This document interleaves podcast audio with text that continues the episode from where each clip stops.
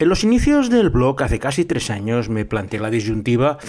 de hacer cada capítulo dedicado a un país o ir subdividiéndolo en regiones. Finalmente decidí hacerlo por partes porque me parecía una forma más clara de concentrar el viaje en una zona, aunque en algunos países donde no hay tanta diversidad, pues lógicamente con un solo capítulo ya tengo suficiente para explicaros mis correrías y las series más interesantes. Hoy os voy a proponer una excursión por un país que no habíamos estado aún en Traveling Series y que lo voy a dividir también en diferentes regiones. Y la primera que voy a hablar es un lugar apacible, tranquilo. Es una costa, pero no es una costa paradisíaca como algunos de los últimos lugares que hemos visitado, Tonga, Maldivas, sino que es una playa de estas ventosas, con arenas finas y el agua bastante fría pero que no deja de ser un atractivo pues para los lugareños que viven en las partes interiores para tener su ración de mar. Nuestras recomendaciones gastronómicas van a ir íntimamente ligados a ese carácter marítimo del viaje que vamos a realizar hoy. Y primero me voy a tomar un silt, que es un arenque marinado con cebollas amargas, que se toma siempre con un churpito de aquavit, el aguardiente de la región. Para comer una selección de ostras y mejillones recién cogidos de la zona, que tomaremos pues con una cerveza del lugar, que no puede ser otra que una Carlsberg o una Tuborg, os dejo elegir, porque hoy con Traveling Series con Lorenzo Mejino nos vamos a visitar el norte de Jutlandia, en Dinamarca.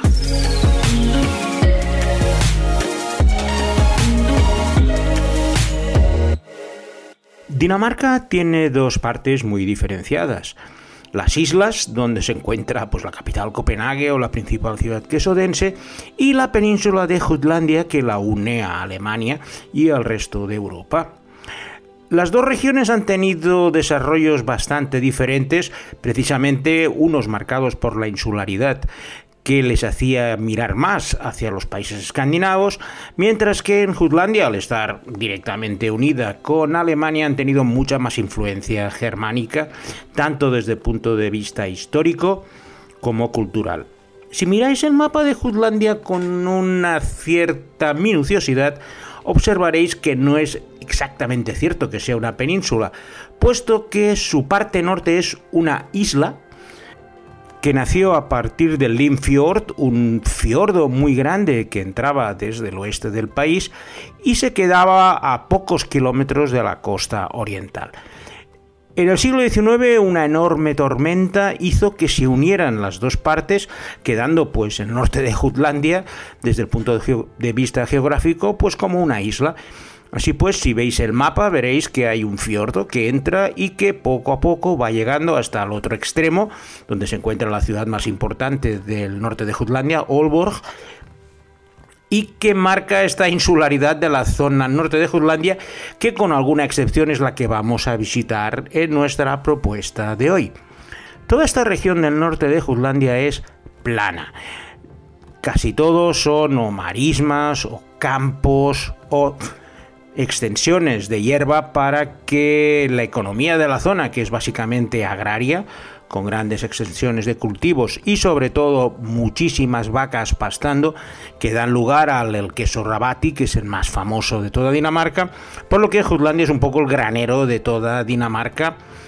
y donde las tradiciones seculares de los daneses se mantienen mucho más inalteradas que digamos en Copenhague o en Odense. También es cierto que los habitantes de la zona siempre son algo menospreciados por los urbanitas de la capital que los consideran pues bueno un poco rústicos y agrarios y esto se refleja en muchas de las series que iremos viendo hoy donde la llegada del eh, hijo pródigo que ha estado en Copenhague o en el extranjero o su pueblo natal en el norte de Jutlandia pues no deja de ser una excusa perfecta pues para mostrar los contrastes entre la península y las islas. He estado en diversas ocasiones en Dinamarca y también en Jutlandia porque en mi vida profesional mi empresa tenía un acuerdo con una consultora danesa que me obligaba a viajar con bastante frecuencia a Dinamarca y allí pues iba visitando los diferentes lugares para algunos de los proyectos que teníamos que realizar.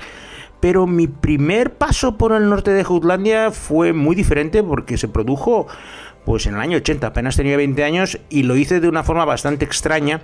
puesto que venía de un viaje por Noruega con unos amigos y descubrí que había un ferry que me llevaba desde Kristiansand en la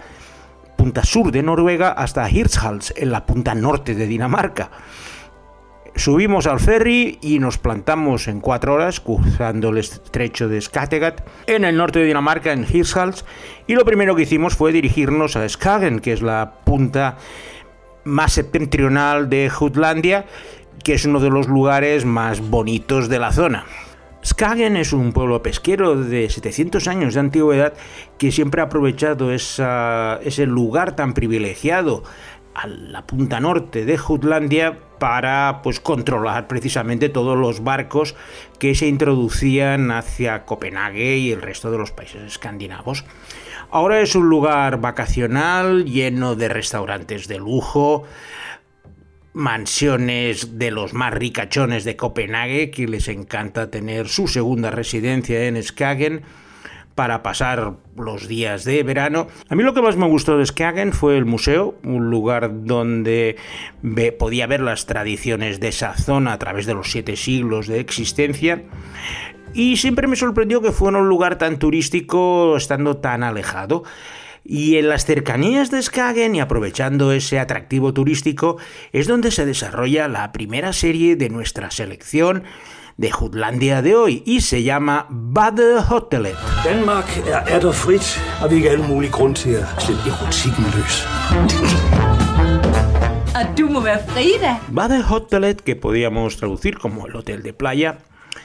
es una de las series de más éxito de la televisión danesa. Lleva ya nueve temporadas y es la historia, empieza en 1928 con un pequeño hotel junto al mar, muy cerca de Skagen, y describe cada temporada el curso del verano, donde los huéspedes del hotel, que suelen llegar casi todos de Copenhague, pues dan un vuelco a la vida cotidiana de los empleados del mismo. Ese contraste que hoy os había comentado antes entre los huéspedes que proceden casi todos de la zona de Copenhague y los habitantes de la zona que ven en el hotel su mayor oportunidad para ganar dinero durante el verano para poder pasar los inviernos sin penurias económicas, pues son la base de una serie de historias costumbristas donde pues el contraste entre estos urbanitas y los rurales marca muchas de las historias. Por supuesto, tenemos amoríos prohibidos entre chicos pobres de la región y ricas herederas de Copenhague, y todo ello en un marco pues eh, idílico pero que desde nuestro punto de vista no se corresponde exactamente con lo que pensamos en una playa para ir de vacaciones.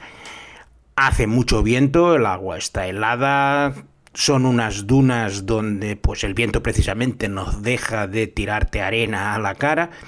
pero es un lugar ideal para descansar, leer libros y básicamente antes de que se popularizaran los viajes a lo largo de toda Europa, pues los daneses no tenían mucha más opción que ir pues a estas playas del norte de Jutlandia que iremos viendo y alojarse en hoteles como este de Bade Hotelet. El rodaje lo tuvieron que hacer en un hotel que construyeron exprofeso para poder rodar la serie, puesto que los hoteles de la zona de Skagen o eran demasiado modernos o estaban en zonas densamente pobladas que no podían pasar eh, por los años 20, que era donde se ubicaba la serie. De hecho, el único hotel aislado, como este Bade Hotelet, estaba tan lleno que tuvieron que renunciar al rodaje en esa zona, por lo que decidieron hacerlo en una playa mucho más tranquila para poder eh, rodar con toda tranquilidad. Y ya os digo, lleva nueve temporadas, que se dice pronto, y sigue siendo uno de los grandes éxitos de la televisión danesa. Una vez en Skagen eh, empezamos a explorar la zona porque tenía bastantes atracciones naturales que nos interesaba conocer. Una de ellas es el mini desierto en Rovjorg, una pequeña isla cercana a Skagen,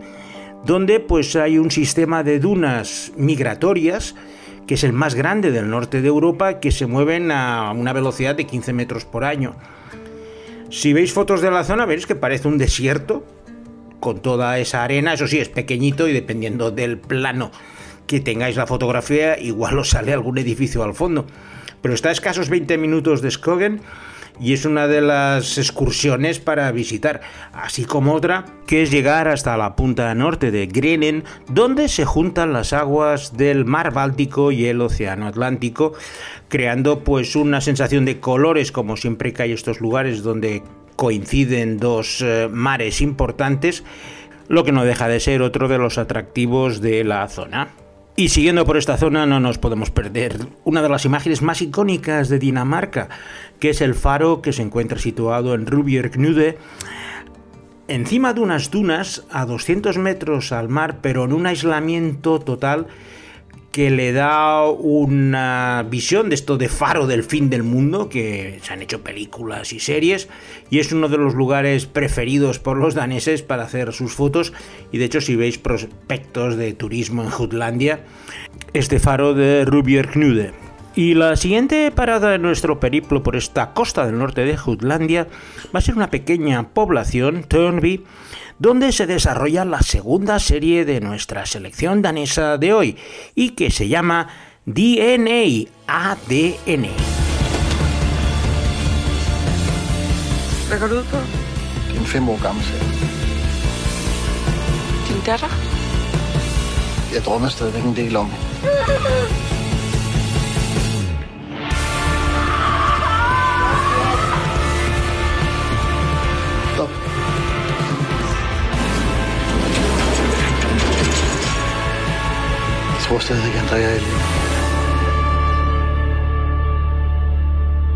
DNA está protagonizada por Rolf Larsen, un detective de la policía de Copenhague, que está casado con María y tiene una niña pequeña. El problema aparece cuando su niña de tres meses es secuestrada y todos los esfuerzos del padre por encontrarla son baldíos. La historia hace un salto al futuro y cinco años después Rolf está divorciado y está trabajando en un pequeño pueblo, Törby, en el norte de Jutlandia, intentando olvidar su pasado. Allí descubre que ha sido secuestrada otra pequeña niña, Mina, y al hacer una prueba de ADN a un coche que parece sospechoso, descubre una conexión directa con el secuestro de su hija. Ese descubrimiento de ADN provoca pues la reapertura del caso de su hija e incluso la llegada de una experta detective francesa, Claire Bobin, interpretada por la insigne Charlotte Rampling, para ayudar en la investigación. DNA dedica casi toda su temporada precisamente a esa búsqueda desesperada y obsesionada del Rolf Larsen para descubrir primero el paradero de esta niña que ha sido secuestrada y sobre todo la relación con el propio secuestro de su propia hija, un caso sin resolver, pero que necesita imperiosamente hacerlo para tener una cierta paz. Y os aviso que la historia empieza a ir con trata de blancas, niñas secuestradas, con implicaciones en países como Polonia, Francia, como si hubiera una red europea de tráfico y secuestro de bebés y niños pequeños, y que el investigador Rolf Larsen pues, va a intentar descubrir con esa ayuda pues, de la gran Charlotte Rampling. Las condiciones meteorológicas marcan mucho las actividades que se puedan hacer por esta costa del norte de Jutlandia, y mientras seguimos bajando por la misma, vamos atravesando pequeños pueblos de pescadores hasta llegar a uno de los más especiales de esta región, Klitmöller, que también es conocida como Cold Hawaii por ser un paraíso de surfistas que aprovechan pues las inclementes condiciones meteorológicas con olas altas para realizar su deporte preferido. Los que habéis visto surfistas ya sabéis que son como una secta, cuando hay un lugar con buenas olas se dirigen allí a adorar al dios Eolo para que les traiga esas buenas olas. Y aunque las condiciones meteorológicas, ese nombre de Col Hawaii indica que tienes que hacerlo con neopreno y bastante protegido para no sucumbir ante las bajas temperaturas del Océano Atlántico en esa zona. Pero he estado y os puedo decir que es un lugar que para los amantes del surf es perfecto. Es una cosa que yo nunca he hecho, lo he intentado alguna vez y la verdad es que soy bastante patata para el tema del surf, pero siempre admiro esas cabalgadas que hacen por encima de las olas. Tras visitar esta comunidad de Klitmöller, seguimos nuestro viaje hacia el sur y atravesamos uno de los parques nacionales más interesantes de Dinamarca, el Thy National Park, que es un conjunto de dunas que permite ver a ciertos animales protegidos y salvajes. Yo cuando estuve vi algunos ciervos, y, a ver, es Dinamarca, no vais a hacer un safari de depredadores por la zona, pero sí que había pues eso, mucho roedor, conejos y sobre todo ciervos que te daban una cierta sensación de estar en un lugar algo más salvaje de lo que estaba. Un poco más al sur llegaremos a otra ciudad Vide Sande, que podemos traducir como arenas blancas, que es otro de estos paraísos de surfistas, pero que a nosotros nos interesa porque la tercera serie de nuestra selección danesa de hoy lleva precisamente como título el nombre de la ciudad, Vide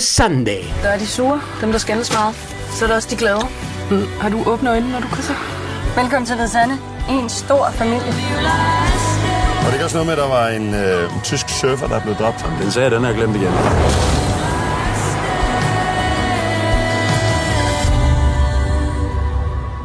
Vide Sande es un thriller que empieza con el brutal asesinato de un joven surfista alemán que ha sacudido a la comunidad local de Vide Sande. Tras un año de infructuosas investigaciones debido a la imposibilidad de entrar en una comunidad tan hermética y pequeña como la de los surfistas de Videsande, la policía danesa decide cambiar de estrategia y envía a una agente encubierta, Helen, junto a un experto investigador de homicidios danés-alemán, Thomas. Pero como nadie en la ciudad confía en la policía, tienen que hacerse pasar como una pareja que ha huido de la gran ciudad hacia esa tranquila comunidad de Videsante para introducirse en la misma y ganarse su confianza. Tienen sus desafíos, en especial cuando Helen y Thomas descubren rápidamente que no son muy creíbles en los papeles de marido y mujer que debe representar. En especial cuando en el caso de ambos están acostumbrados a vivir solos. Pero poco a poco ya os podéis imaginar que a medida que van avanzando en el caso y se van introduciendo en esa pequeña comunidad, los sentimientos entre ambos empiezan a aflorar. Vida Sand es una serie policíaca, cálida y humorística sobre los lados luminosos y oscuros del amor. Y con la excusa de ese misterio inicial del asesinato del surfista, lo aprovechan pues para desarrollar una historia romántica entre dos personas tan improbables que se ven obligadas a convivir primero bajo el mismo techo y luego pues como dice el refrán del roce van haciendo el amor. La serie ha tenido bastante éxito en Dinamarca, es muy reciente al ser un procedimental ligero, difiere bastante de los habituales Nordic Noir dramáticos y densos, y en este caso lo cierto es que me he reído bastante viendo todos los malentendidos que tienen los dos eh, protagonistas en esa intención de seguir encubiertos y hacerse pasar por un matrimonio cuando se han conocido apenas llegados a este pueblo. Nuestro recorrido por el norte de Jutlandia lo vamos a finalizar en la ciudad más importante, Aalborg, que se encuentra al final de este Limfjord que os he comentado antes, que separa lo que sería la isla del norte del resto de la península. Aalborg era un puerto pesquero muy importante pero que ha ido decayendo en el tiempo hasta que urbanísticamente han decidido reformar completamente el frente marítimo, creando un lugar muy atractivo tanto para pasear como para hacer compras o tomar unas copas o comer en restaurantes. Esa transformación del frente marítimo de Aalborg lo ha convertido en un destino turístico inesperado para la gente de Dinamarca y del norte de Jutlandia y tengo que reconocer que, como he podido observar el Aalborg de antes y el Aalborg de ahora, la transformación ha sido brutal. Si queréis un poco de historia, podéis visitar cerca de Aalborg unos terrenos donde están tumbas vikingas con una especie de montículos que te permiten conocer sus ancestrales ritos funerarios. Y en las cercanías de Aalborg se encuentra otra ciudad importante, Fredericia, Friedrichshafen en danés, y que es el lugar donde se desarrolla nuestra última serie de la selección del norte de Jutlandia de hoy, y que tiene como título er på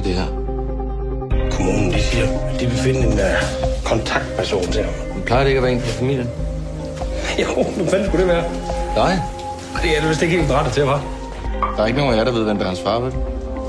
Nej, kan det ikke være hvem som helst? Nørskov es la historia de Tom Noack,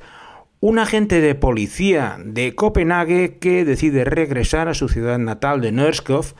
una ciudad ficticia en la costa norte de Jutlandia, para investigar pues unos crímenes relacionados con las drogas que en la ciudad están teniendo un incremento cada vez más preocupante. La vuelta del hijo pródigo a su ciudad natal pues sigue los cauces habituales Lógicamente, la investigación de esa mafia que controla el tráfico de drogas en Norskov se relaciona con gente del pasado de Tom Nook que creía haber olvidado durante su estancia fuera del pueblo, así pues como relaciones con familiares que se han quedado en el mismo. Norskov es un Nordic Noir de manual, con esa historia del hijo pródigo que se tiene que enfrentar a los fantasmas de su pasado a la vuelta a su ciudad, a la vez que intenta pues limpiar la misma de la delincuencia, siguiendo un poco la estela del antihéroe atormentado que tanto guste últimamente, aunque está interpretada por Thomas Levin, uno de los mejores actores daneses, que lo he visto incluso de villano en series eh, estadounidenses, y es una serie entretenida si os gusta el Nordic Noir y conocer otra de estas ciudades como Frederikshavn en el norte de Jutlandia. Y con esta propuesta finalizamos nuestra selección de hoy, dando las gracias a Alberto Laya, que tras los problemas que tuvo con el Diveji de las Maldivas la semana pasada, creo que el danés lo va a tener mucho más sencillo para encontrar los cortes que ilustran el podcast. También agradecer a Marc Cerrudo, el responsable de redes sociales, por la impagable promoción que hace del podcast cada semana. Y sin nada más, me despido de vosotros hasta la semana que viene con una nueva edición de Traveling Series con Lorenzo Mejino.